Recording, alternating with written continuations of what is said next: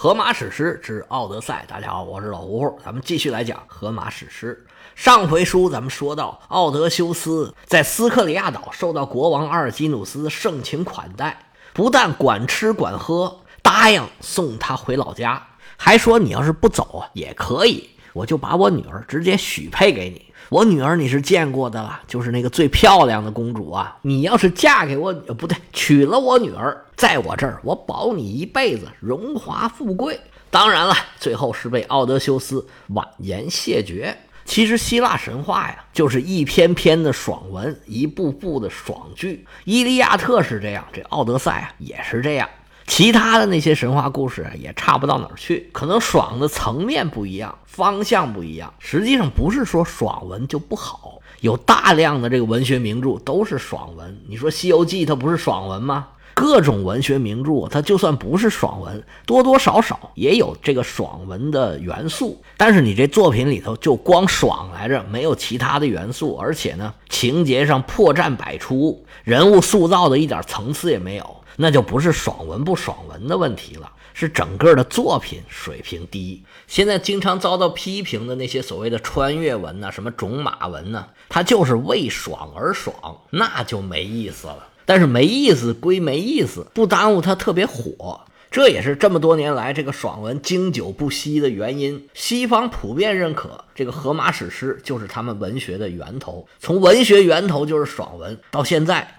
阅读量多的销量大的还是爽文。这个原因呢，特别简单，因为看这个它痛快呀，谁不喜欢痛快呢？简单的审美，这多巴胺滋儿一下就给你刺激出来了，这容易得到，比那种复杂的高层次的审美来的容易，简单直接，也不用学，也不用动脑子，也不用深刻体会，所以历来都是最受欢迎的。基本上所有的爽文都有一个共同的特点，就是所有的异性都喜欢我。无论是金庸的武侠小说，还是最近流行的那种女性向的穿越剧，都是所有的异性只要一见到他，哎呀，就爱上他了，为这个主人公啊是死心塌地，赴汤蹈火，甚至有的献出了生命。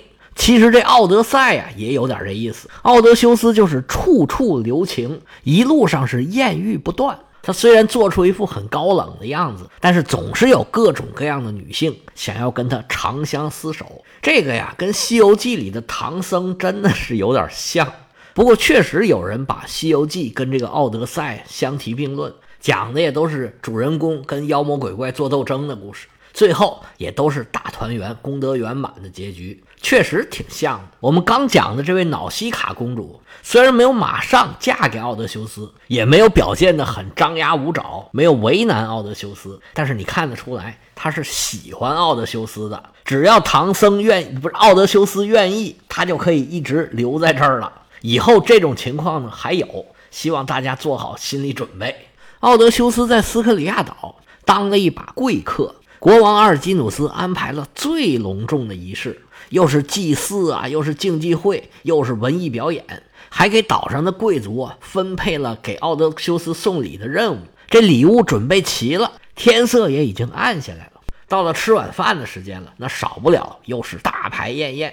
双目失明的歌手要做一次最后的告别演出，不是这歌手跟大家告别，是奥德修斯要告别斯克里亚岛，大家要跟他告别。奥德修斯特意点了一段特洛伊战争之木马计，这是奥德修斯之前呢最露脸的，相当于是斩颜良诛文丑，然后过五关斩六将。木马屠城这一段啊，不但是希腊联军取得了最后的胜利，而且呢这个奥德修斯的各方面能力啊展现的是淋漓尽致。他曾经2次潜入特洛伊城探听消息，而且是他出马请来了那个神射手菲罗克特特斯，还有阿基里斯的儿子，这都是在战争里取胜的必要条件。还有最关键的就是他献上了木马计，可以说没有奥德修斯这场仗根本就打不赢。而雅典娜对希腊联军的帮助往往是通过奥德修斯来执行的，虽然阿基里斯神勇无敌，但是要论起来谁对这个战争的胜利功劳更大，那我觉得奥德修斯肯定是功劳更大的一个。所以奥德修斯啊，最后特意点了这么一段。德摩道克斯一听，哎呦，奥德修斯点这一段，那太好了，这是我的拿手曲目啊！您回去坐踏实了，我这就开始演唱。”奥德修斯回座坐好，就见这位德先生啊，双手拨弦，噔个楞个里个楞滴噔，就开始演唱这首经典曲目。开始是娓娓道来，把听众慢慢的拉进了战争的场景，然后啊，这个重音加强，抑扬顿挫的劲儿就来了。随着情节的层层推进，情绪是逐渐高涨，唱到激昂的时候，让人心潮澎湃，最后是戛然而止。整个曲子是荡气回肠，余味无穷，绕梁三日。这时候再看奥德修斯，已然是哭成了泪人。原文里头形容啊，就像一个女人，她丈夫守护城堡，保卫家园，死在了战场之上。奥德修斯就像这样一个女人，趴在丈夫的身上，哭的是死去活来。后边呢，还有敌人拿枪顶着她，要把她抓走当奴隶。这种又悲又苦又痛的感觉，奥德修斯跟以前一样，还是拿袍子襟儿挡着自己的脸。本地的国王阿尔基努斯啊，其实早已经看见好几次了，这次实在是憋不住了。当然了，他先是表扬了刚刚表演结束的这位艺术家，说你唱得太好了，唱得太动人了，不过差不多适可而止吧。本来呢，请你来是为了招待这位贵客，但是我们这贵客呀，这个情绪受影响受的比较大，您要是再唱啊，不知道会有什么样的结果，要不咱们今天就在这儿打住吧。那这国王有令，歌手当然没问题呀。行，咱们演出就到此结束。歌手退场暂且不提，阿尔基努斯回头跟奥德修斯说这位先生啊，你来我这儿已经好几天了，我这儿呢也没有什么拿得出手的，不过呢也算是尽心竭力的招待了您一场，我们呢也就这条件了。奥德修斯说，你千万可别这么说，这已经太豪华了。阿尔基努斯一摆手说，你别着急，我还有话说你既然能到我们岛上啊，那就是缘分，有几句话呀，我不知当讲不当讲，那你还客气什么，尽管说来。阿尔基努斯说，这个世界上啊，但凡他是个人，他就得有个名字。您来我们这儿好几天了，我还不知道您的尊姓大名呢。我们说话之间呢，就已经要送您走了。这要是将来有人问起某年某月某日，到底是谁来过我们这岛上啊？我总不能说长那样那样那样，穿那样那样衣服那么一位先生，我总得给自己留个念想，不是？而且不知道你有没有注意到啊，我们岛上的船跟别的船可不一样，其他的船呢，这上面装着舵，我们这船上没有舵，我们这船呢有魔法，他自己知道要去哪儿，只要你把起点和终点告诉这个船，你只要夸夸夸尽量划就是了，那船呢它会自动导航，躲避所有的恶劣气候，还能绕开各种各样的礁石。我们这船是人工智能自动导航的。为什么我们有这个船呢？因为我们是波塞冬的子孙，我们祖传就有这个航海的技能，这船是祖辈传下来的，来自于海神的魔法。您要是回家呀，你就得告诉我你到底家住哪儿，要不然这船它导航啊，它导不过去。而且我曾经听我的父亲说过，说我们也不什么时候得罪了波塞冬，海神已然没有以前那么喜欢我们了，说不定哪天呢，他就给我们弄个风暴，咔啦就把我们那船给撅了。而且在我们这个港口前面，没准会升起一座高山，我们就再也出不去了。不过这事儿啊也说不定，没准哪下啊他又高兴了。所以我们现在啊就谨小慎微，生怕得罪了各位神明，尤其我们靠海吃海啊，我们特别怕得罪了波塞冬。今天我看呢，这歌手每次唱到这个特洛伊战争的时候，哎呀，你这个情绪就控制不住。我今天有一个不情之请，小小的要求，您呢跟我讲一讲，您到底尊姓大名，从哪儿来，经历过什么，为什么一提起这个特洛伊战争，你这个情绪就这么激动？而且刚才呀，还特别点了一首这个《木马计》。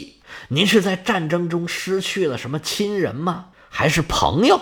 那确实是一个非常让人难受的事儿。不过尽管难受，您还是务必啊得给我们讲一讲，而且呢看来您也是见多识广，跟我们说说你的经历，我们呢也长长见识。阿尔基努斯这一番话说完，一双眼睛看着奥德修斯，等着他的回答。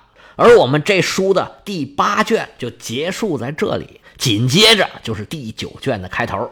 那第8卷既然以阿尔基努斯的问话结束，第9卷的开头自然就是奥德修斯的答话。奥德修斯稳了稳心神，刚才听这个曲儿听得太激动了，把脸擦干净，站起身来说：“国王陛下呀，您能安排这么感人的演出啊，实在是让人感激不尽啊！我来到贵宝地这两天呢，您这接待实在是太热情了，规格太高了，奈何我孑然一身，是身无长物。我来的时候啊，甚至是赤身裸体，连我身上穿着衣服都是您给我的。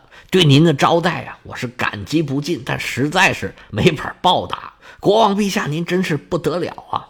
斯克里亚岛在您的治理之下呀，可以说是国家繁荣昌盛，百姓是安居乐业。您让我讲讲我自己的事儿，说老实话，我早就想说了，没得着功夫。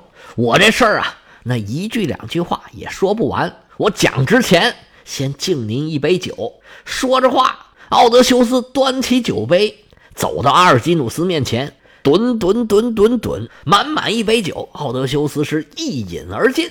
唉，奥德修斯喘了口气，把杯子往桌上一放，说：“各位，我这故事啊，在您各位听来啊，可能属于奇谈怪论，而且在您来说啊，就是一件事儿。不过这可都是我的亲身经历，对我来说呀，那可真是千难万险，那都是众神给我的磨难。现在回头想起来，似乎是没什么，但是每次啊，对我来说那就是命悬一线，有多少次啊，就是处于生死之间。我今天能在这儿跟大家坐在一块儿，也是我的福大命大。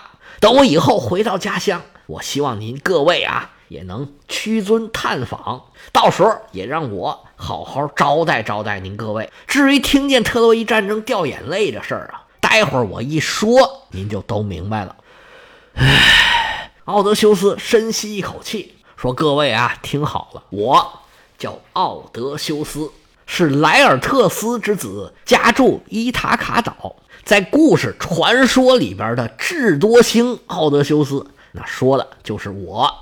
好嘛，来了这么长时间，这眼看着都说要走了，这才第一次报上自己的名字。”在座的所有人一听奥德修斯的名字，纷纷点头：“哦，原来是他呀，怪不得这么厉害呢。”奥德修斯接着说：“我家呀住在伊塔卡岛，岛上有一座山叫奈里托斯，附近呢有很多的岛，离得都很近。不过我这个岛呢离岸非常近，跟其他的东边的岛可不一样。我这个岛啊在群岛的西边，虽然岛上到处都是山呢，还是石头，不过生活过得还不错。对我来说呀，这全世界没有什么地方比这儿更好了。”原文里讲这个呀，跟现在我们认为是伊塔卡岛的这个岛啊不太一样。伊塔卡岛所在的这个小群岛里头啊，它算是在中间的，它上下左右都有别的岛，它既不是最东也不是最西，它也不是最靠近陆地的岛，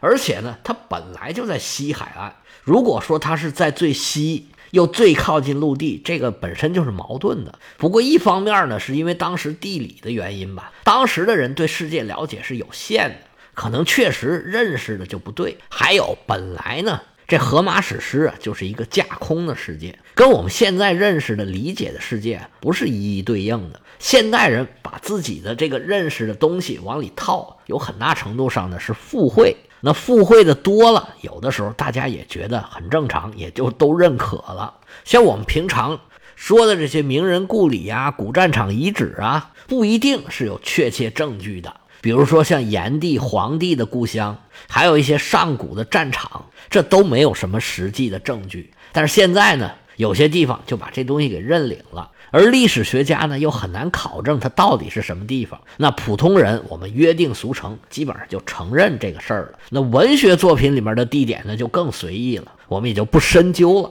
奥德修斯说这地方有多好呢？这么说吧，就在一个来月之前，我刚从克里普索的奥杰吉亚岛出来，女神想让我长生不老，一直陪着她过日子。那我为了回家乡，我也不干。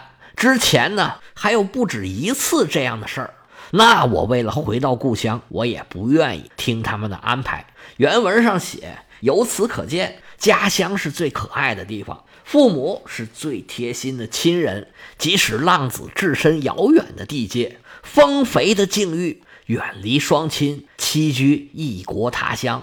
所谓美不美，家乡水；亲不亲，他是故乡人。所以我无论如何是一定要回到自己故乡的。关于我的遭遇啊，还是要从头说起。其实从这儿开始，算是真正的奥德修斯的主要部分。说奥德赛是西游记，其实呢，就是奥德修斯从特洛伊打完仗回来，然后被暴风刮到了西地中海。他在西地中海整个逛了一大圈。奥德赛里面最大篇幅的内容，就是奥德修斯自己对自己这段旅程的一个回忆。你说是倒叙也可以，插叙呢也说得过去。我们讲了这么长时间的内容，其实某种程度上来说，算是一种铺垫。主要的戏肉从现在就开始了。我们以前曾经讲过，奥德修斯这帮人呢，他们开始是跟莫奈劳斯他们一起先回去的，结果出发没多久，奥德修斯就跟他们意见不合，自己带着队伍折回去找阿伽门农去了。但说是折回去，其实他们并没有去找阿伽门农。奥德修斯带着自己的手下北上，来到色雷斯的海岸。色雷斯的南部海岸叫做伊斯马罗斯海岸，这地方住的人呢，叫做基科尼亚人。基科尼亚人有一个最大的本事，就是酿酒。他们酿这个酒啊，度数特别高。人家酿的是红酒，他们酿的这叫黑酒，比红酒还红。这酒啊，不能直接喝，一般人直接喝根本就直接给你撂躺下。喝的时候要兑20倍的水，这当然是神话了。红葡萄酒是酿造酒，兑20杯水那就没法喝了。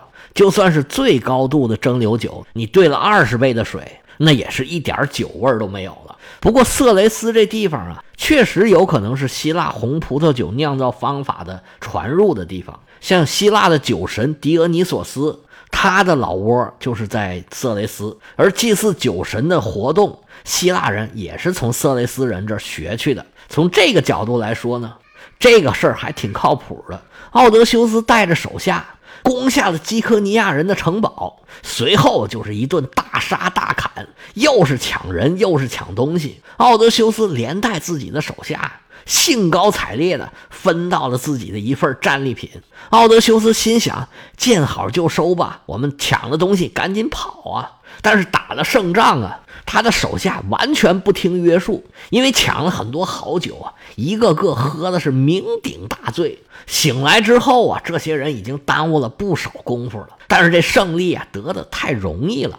他们顺着这海岸呢，是一路走一路杀一路抢。色雷斯海岸呢，是半游牧半农耕的部落，他们在沿路上碰到了很多的牧场，这牧场里是又有牛又有羊，他们抢的这个痛快呀，甚至说呀，干脆我们就沿着海岸就这么走回去算了。奥德修斯怎么催也没用，就没人听他的。奥德修斯这帮人呢，实际上就是当时的海盗。他们虽然单兵的战斗能力还是挺强的，但其实没多少人，你偶尔突然袭击，打人家个措手不及，可能还能占点便宜。但时间长了，当地的土著是不可能一直让你在这耀武扬威的。但是奥德修斯手下这帮人呢，占起便宜没够了。虽然奥德修斯想要走，急得团团转，但始终都没法约束手下。要知道奥德修斯在色雷斯还有什么遭遇，咱们下回接着说。